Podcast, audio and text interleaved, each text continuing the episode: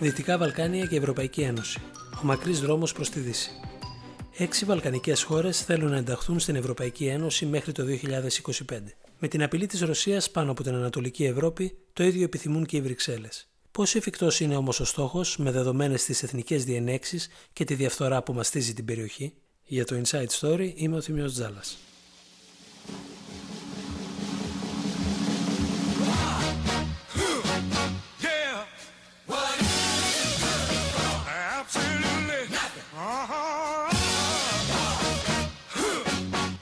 Η Ευρωπαϊκή Ένωση ετοιμάζεται για τη δεύτερη μεγαλύτερη διεύρυνση στην ιστορία της. Στόχος είναι η Σερβία, η Βοσνία Ερζεγοβίνη, το Μαυροβούνιο, το Κόσοβο, η πρώην Γιουγκοσλαβική Δημοκρατία της Μακεδονίας και η Αλβανία να προσχωρήσουν το 2025. Οι Βρυξέλλες επιθυμούν την ένταξη των έξι χωρών αφού βρίσκονται σε μια περιοχή που περιβάλλεται από κράτη-μέλη. Η Ευρωπαϊκή Ένωση θέλει επίσης να προλάβει τη ρωσική επιρροή στα Δυτικά Βαλκάνια και να δημιουργήσει συνθήκες σταθερότητας σε μια ιστορικά προβληματική περιοχή. Δυτικά Βαλκάνια είναι ο όρος που χρησιμοποιεί η Ευρωπαϊκή Ένωση για να περιγράψει τα έξι βαλκανικά κράτη που θα μπορούσαν να γίνουν μέλη της το 2025. Στον όρο περιλαμβάνεται, προφανώς χωρίς γεωγραφικά κριτήρια, και η Τουρκία, με την οποία όμως οι ενταξιακές διαπραγματεύσεις έχουν σταματήσει προπολού. Οι βαλκανικές χώρες που ανήκουν ήδη στην Ευρωπαϊκή Ένωση είναι η Ελλάδα, η Κροατία, η Σλοβενία, η Ρουμανία και η Βουλγαρία. Η Ευρωπαϊκή Ένωση ξεκίνησε ως οικονομικό συνασπισμό έξι χωρών της Γερμανίας, της Γαλλίας, της Ιταλίας, του Βελγίου, της Ολλανδίας και του Λουξεμβούργου. Σήμερα τα κράτη-μέλη είναι 28. Από το 1973 μέχρι το 2013 συνολικά έχουν γίνει 7 διευρύνσεις. Η πρώτη το 1973 περιλάμβανε τη Βρετανία, τη Δανία και την Ιρλανδία. Το 1981 η Ελλάδα εντάχθηκε ως δέκατο μέλος και ακολούθησαν το 1986 η Ισπανία και η Πορτογαλία. Το 1995 στην Ευρώπη των 12 προσχώρησαν τρεις ακόμη χώρες, Αυστρία, Σουηδία και Φιλανδία. Το 2004 η Ευρωπαϊκή Ένωση προχώρησε στη μεγαλύτερη διεύρυνση στην ιστορία της με την εισδοχή 10 νέων μελών. Από την Ανατολική Ευρώπη η Τσεχία, η Σλοβακία, η Πολωνία και η Ουγγαρία, τη Βαλτική, η Εστονία, η Λιθουανία και η Λετωνία, την πρώην Ιουγκοσλαβία, η Σλοβενία και τη Μεσόγειο, η Μάλτα και η Κύπρος. Ακολούθησαν τρεις βαλκανικές χώρες, Ρουμανία και Βουλγαρία μπήκαν το 2007 και τελευταία η Κροατία το 2013. Κύριε Πρόεδρε της Επιτροπής των Ευρωπαϊκών Κοινοτήτων, κύριε Υπουργοί, κυρίες και κύριοι, από μέρος του ελληνικού λαού σας απευθύνω θερμό χαιρετισμό και σας μεταφέρω τη χαρά και την τιμή που αισθάνετε για την παρουσία σας σε αυτή την ιστορική για τη χώρα μας τελετή. Αλλά σας μεταφέρω και τις ευχαριστίες του γιατί με τη συμβουλή σας βοηθήσατε ώστε να πραγματοποιηθεί μια βασική εθνική μας επιδίωξης, να ενταχθεί δηλαδή οργανικά η Ελλάδα στην Ευρωπαϊκή Οικογένεια. Προκειμένου μια χώρα να ενταχθεί στην Ευρωπαϊκή Ένωση, πρέπει καταρχάς να πληρεί τα κριτήρια προσχώρησης. Να έχει δημοκρατικό πολίτευμα, να είναι κράτος δικαίου και η οικονομία της να μπορεί να ανταπεξέλθει στους κοινούς στόχους της Ευρωπαϊκής Ένωσης. Οι υποψήφιες χώρες αναγνωρίζουν ότι σε περίπτωση ένταξής τους θα έχουν ως νόμισμά τους το ευρώ. Η δήλωση πρόθεσης από ένα κράτος ότι θέλει να προσχωρήσει στην Ένωση το καθιστά δυνάμει υποψήφιο. Η ενδιαφερόμενη χώρα υποβάλλει στη συνέχεια αίτημα το οποίο εξετάζεται από τους ευρωπαϊκούς θεσμούς και τα εθνικά κοινοβούλια των κρατών μελών. Εφόσον το αίτημα εγκριθεί, η χώρα αναγνωρίζεται επισήμως ως υποψήφια προς ένταξη. Οι ενταξιακές διαπραγματεύσεις ξεκινούν μόνο με ομόφωνη απόφαση από τις κυβερνήσεις της Ευρωπαϊκής Ένωσης και ευνοϊκή εισήγηση από το Ευρωπαϊκό Κοινοβούλιο. Η διαπραγμάτευση είναι μια μακροχρόνια, πολύπλοκη και συχνά απρόβλεπτη διαδικασία, αφού η Ευρωπαϊκή Νομοθεσία πρέπει να ενσωματωθεί στο εθνικό δίκαιο κάθε νέου μέλους. Ειδικά για τις έξι Βαλκανικές χώρες, τα πράγματα είναι ακόμη πιο δύσκολα. Τόναλ Τούσκ, πρόεδρος του Ευρωπαϊκού Συμβουλίου. There is no other alternative. There is no plan B. The Western Balkans are an integral part of Europe and they belong to our community. Οι έξι χώρες των Δυτικών Βαλκανίων έχουν υποβάλει αιτήματα ένταξης στην Ευρωπαϊκή Ένωση προκειμένου θεωρητικά να προσχωρήσουν το 2025 και κάποιες έχουν ξεκινήσει ήδη τις ενταξιακές τους διαπραγματεύσεις. Οι Βρυξέλλες επιδιώκουν την 8η αυτή διεύρυνση, καθώς τα Δυτικά Βαλκάνια αποτελούν ευρωπαϊκό έδαφος και μάλιστα με στρατηγική σημασία για την ευρωπαϊκή ασφάλεια. Από την πλευρά τους, οι υποψήφιες χώρες ελπίζουν ότι η ισχυρή οικονομία της Ευρωπαϊκής Ένωσης και η εναρμόνιση με το κοινοτικό κεκτημένο θα τις βοηθήσει να αναπτυχθούν οικονομικά και να εξυγχρονίσουν τους πολιτικούς θεσμούς τους. Οι Βρυξέλλες θέλουν τη διεύρυνση, γιατί δεν είναι λογικό να αποκλειστεί μια περιοχή της Ευρώπης περιβαλλόμενη από χώρες που είναι ήδη μέλη της Ευρωπαϊκής Κοινότητας. Η Ευρωπαϊκή Ένωση διευρύνεται εδώ και μισό αιώνα και δεν θέλει να σταματήσει. Παλιότερα ήταν τα κράτη-μέλη που πίεζαν την Κομισιόν να άρει τις επιφυλάξεις της για την ετοιμότητα των υποψήφιων χωρών. Συνέβη με την Ελλάδα και πιο πρόσφατα με τη Σλοβακία. Τώρα ισχύει το αντίθετο. Οι Βρυξέλλες θέτουν ως στρατηγικό τους στόχο την επέκταση, ώστε η Ένωση να προλάβει να είναι εκείνη κυρίαρχη σε μια περιοχή όπου η ρωσική επιρροή είναι εκ των πραγμάτων μεγάλη. Το 67% των Σέρβων είναι υπέρ της συμμαχίας με τη Ρωσία. Στο αντίστοιχο ερώτημα για τη συμπόρευση με την Ευρωπαϊκή Ένωση, το ποσοστό είναι πολύ μικρότερο. 51% υπέρ και 39% κατά. Για ένταξη στο ΝΑΤΟ που τους βομβάρδισε το 1998 ούτε λόγος. Την ίδια στιγμή όμως, σε εθνικό επίπεδο, οι φιλοευρωπαϊκές πολιτικές δυνάμεις ανταγωνίζονται τα λαϊκιστικά κόμματα της δεξιάς που με τη ρητορική τους ενισχύουν το φόβο για μαζική εισρωή φθηνών εργατικών χειριών ή την Ισλαμοφοβία. Η Βοσνία είναι ένα χαρακτηριστικό παράδειγμα. Για τους φιλελεύθερους φιλοευρωπαϊστές, η χώρα, ανάμεσα στα άλλα, εκπροσωπεί τη μάχη ενάντια στην Ισλαμοφοβία, αλλά και την ανάγκη της Ευρωπαϊκής Ένωσης να περιλάβει στις τάξεις της ένα έθνος με μουσουλμανική ταυτότητα που ταυτόχρονα εστερνίζεται τις ευρωπαϊκές αξίες. Το πρόβλημα είναι ότι η επιθυμία της Ευρωπαϊκής Ένωσης για στρατηγική υπεροχή στα Βαλκάνια είναι αδύνατο να συγκινήσει τους ευρωπαϊκούς λαούς με τον τρόπο που τους κινητοποιεί ο φόβος για τις μεταναστευτικές ροές.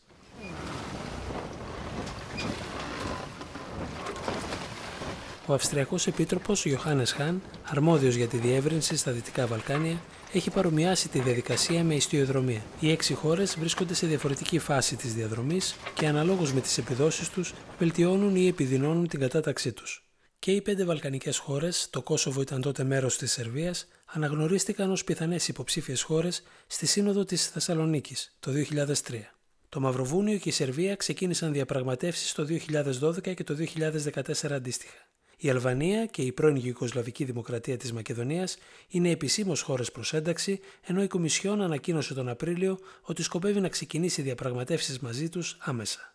Η Βοσνία και το Κόσοβο βρίσκονται ακόμη πολύ πίσω. Είναι δυνάμει υποψήφιες χώρες, απομένει δηλαδή η επίσημη έγκριση της υποψηφιότητάς τους και η έναρξη των ενταξιακών διαπραγματεύσεων. Την τελευταία δεκαετία οι δύο χώρες κάνουν σημαντικά βήματα εναρμόνισης με την Ευρωπαϊκή Ένωση, υπογράφοντας μαζί της συμφωνίες σύνδεσης με τις οποίες εξασφαλίζουν προτιμησιακό εμπορικό καθεστώς για τα βιομηχανικά και τα αγροτικά προϊόντα τους. Με εξαίρεση του Κόσοβο, οι κάτοικοι των χωρών των Δυτικών Βαλκανίων μπορούν να ταξιδεύουν στις χώρες της συνθήκης Σέγγεν χωρίς βίζα, ενώ το Μαυροβούνιο και το Κόσοβο, αν και δεν έχουν υπογράψει σχετικές συμφωνίες με την Ευρωπαϊκή Ένωση, χρησιμοποιούν το ευρώ ως de facto νόμισμά τους. Ο λόγος για τον οποίο οι χώρες έχουν διαφορετικές ταχύτητες οφείλεται στο επίπεδο ετοιμότητάς τους σε σχέση με τα κριτήρια της Ευρωπαϊκής Ένωσης. Τα προβλήματα των Βαλκανικών χωρών εμπίπτουν σε τρεις κατηγορίες. Πρώτον, τις εθνικές συγκρούσεις, δεύτερον, τους εμβρυϊκού και διεφθαρμένους θεσμούς τους και τρίτον, την έλλειψη ανταγωνιστικότητας της οικονομίας τους. Προβλήματα, και μάλιστα πολύ μεγάλα, έχουν όλες οι χώρες αλλά με διαβαθμίσεις. Για παράδειγμα, στη Σερβία το κράτος ελέγχει τα υποτιθέμενα ιδιωτικά μέσα ενημέρωσης. Στη Βοσνία όμως υπολογίζεται ότι ζουν περίπου 3.000 ύποπτοι για εγκλήματα πολέμου για τους οποίους δεν έχουν καν κινηθεί οι νομικές διαδικασίες.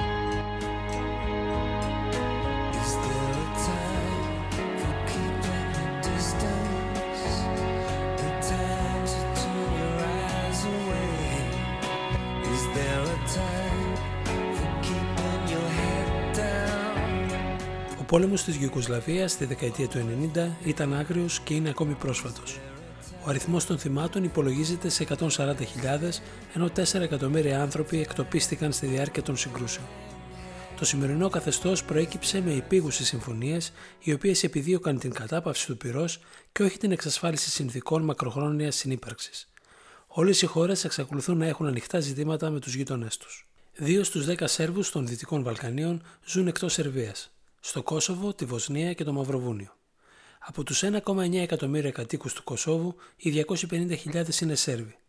Η Σερβία δεν αναγνωρίζει το Κόσοβο ως ανεξάρτητο το κράτος και το απειλεί με στρατιωτική επέμβαση αν απειληθεί η σερβική μειονότητα.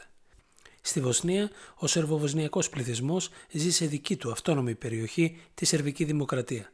Προβληματικές είναι οι σχέσεις της Σερβίας και με την Κροατία.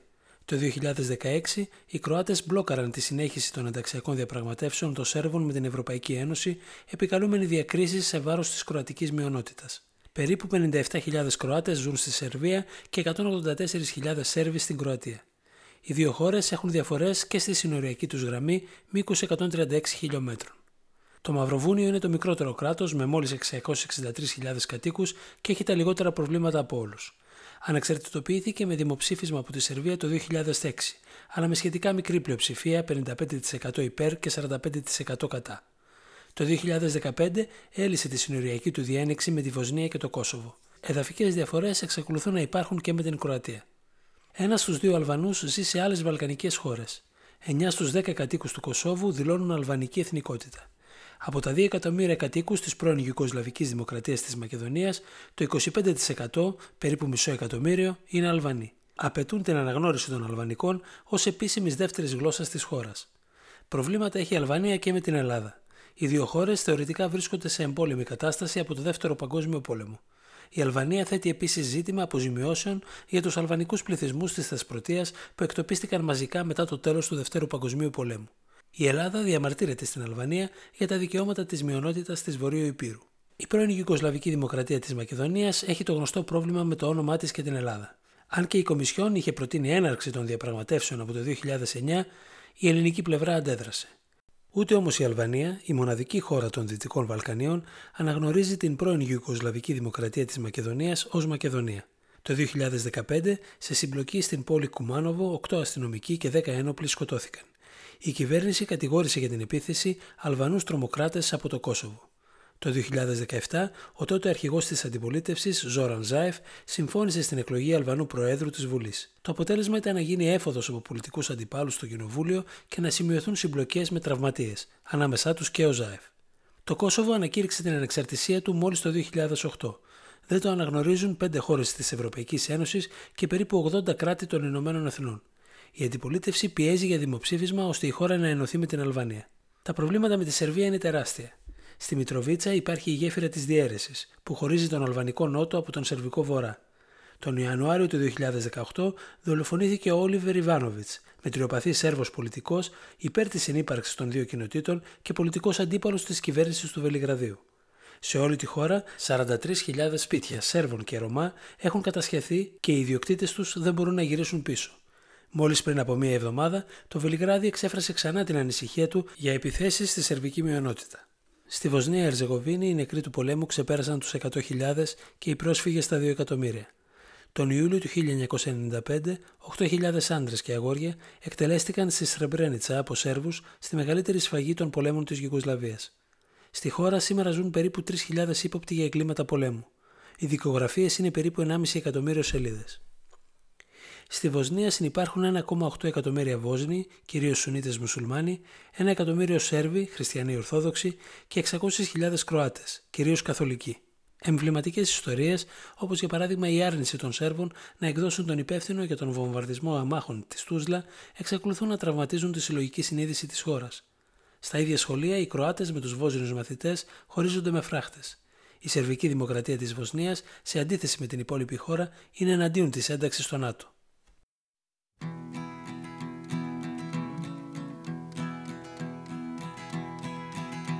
Oh, where have you been, my blue-eyed son?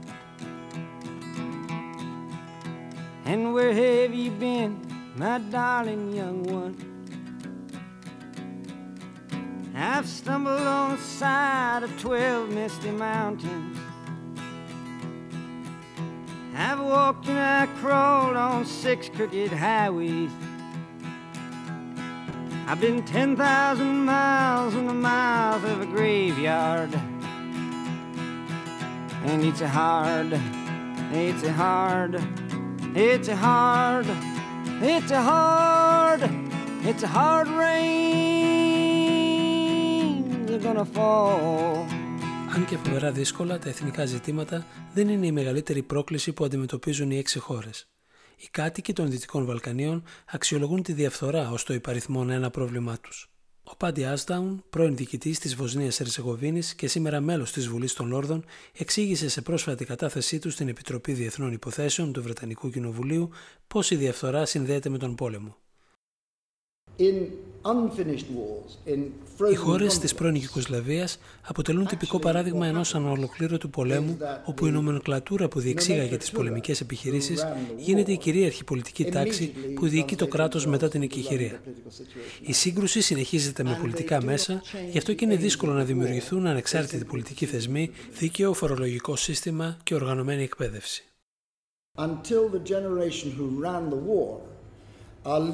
Η μόνη λύση είναι να περιμένουμε η γενιά του πολέμου να αποχωρήσει, όπως ακριβώς συνέβη με την ειρήνη στη Βόρεια Ιρλανδία, ανέφερε ο Άστα.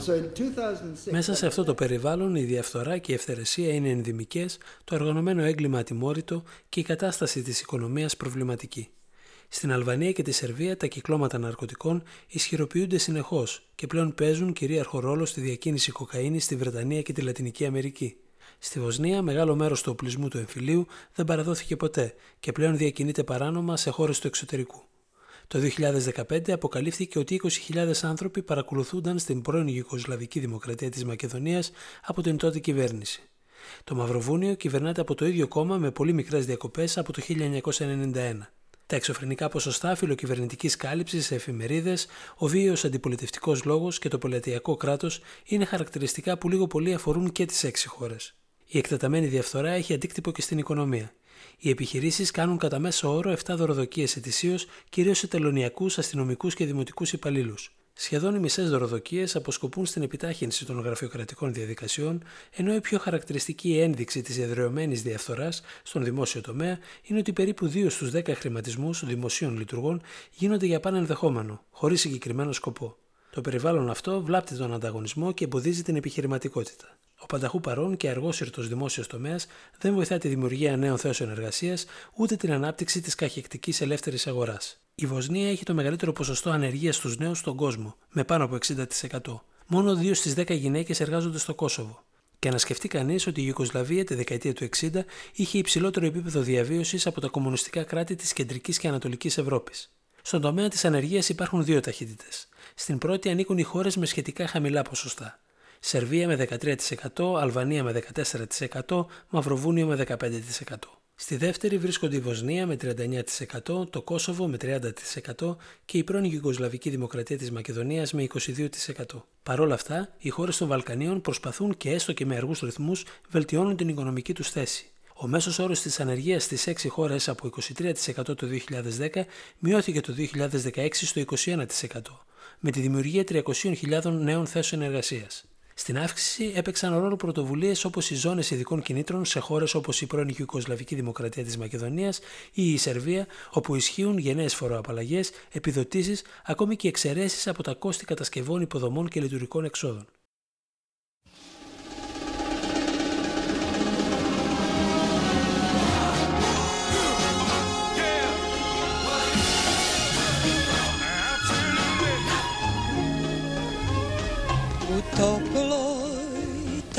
Sobe još cigarete dve.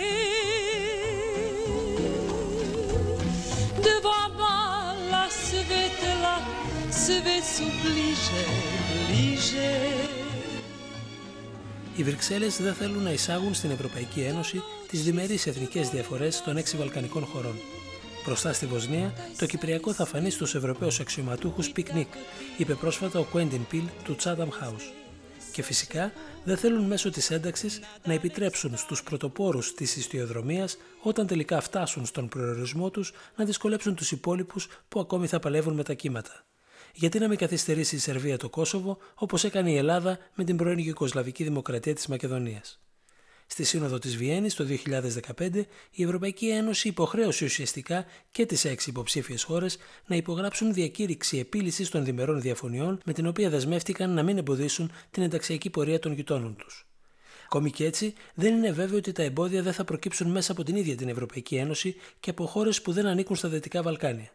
Η Ισπανία ή η Κύπρος, για παράδειγμα, φοβούνται ότι η μονομερής ανακήρυξη της ανεξαρτησίας από το Κόσοβο αποτελεί κακό προηγούμενο για τα δικά τους ζητήματα με τους Καταλανούς και τους Τουρκοκύπριους. Ο δισταγμός της Ευρώπης δεν εξαντλείται στα εθνικά ζητήματα. Με το παράδειγμα της Ελλάδας πρόσφατα, το τελευταίο που θέλουν οι Βρυξέλλες είναι να βρεθούν με ένα ακόμη κράτος το οποίο θα πρέπει να χρηματοδοτήσουν, ζητώντας ως αντάλλαγμα τη μεταρρύθμιση των θεσμών του.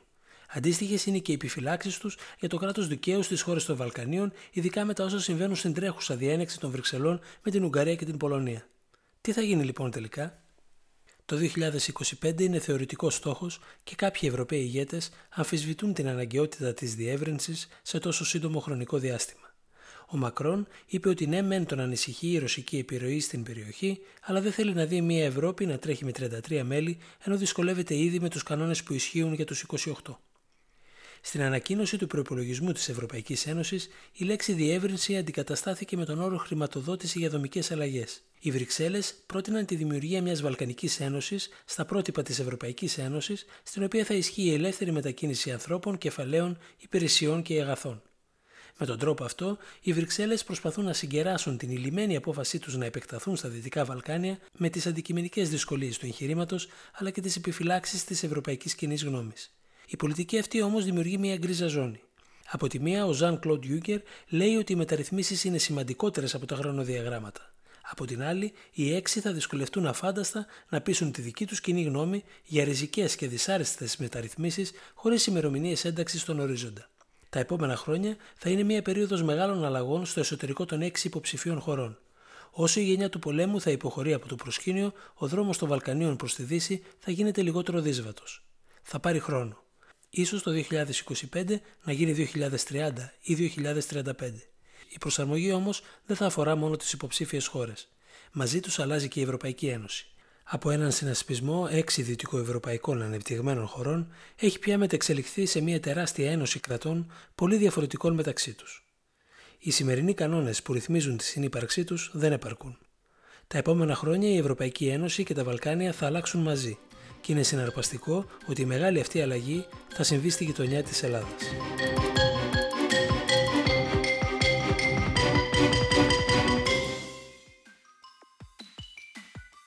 Ήταν ένα Inside Podcast, μια παραγωγή του Inside Story. Ευχαριστούμε που μας ακούσατε. Μπείτε στο insidestory.gr για περισσότερα.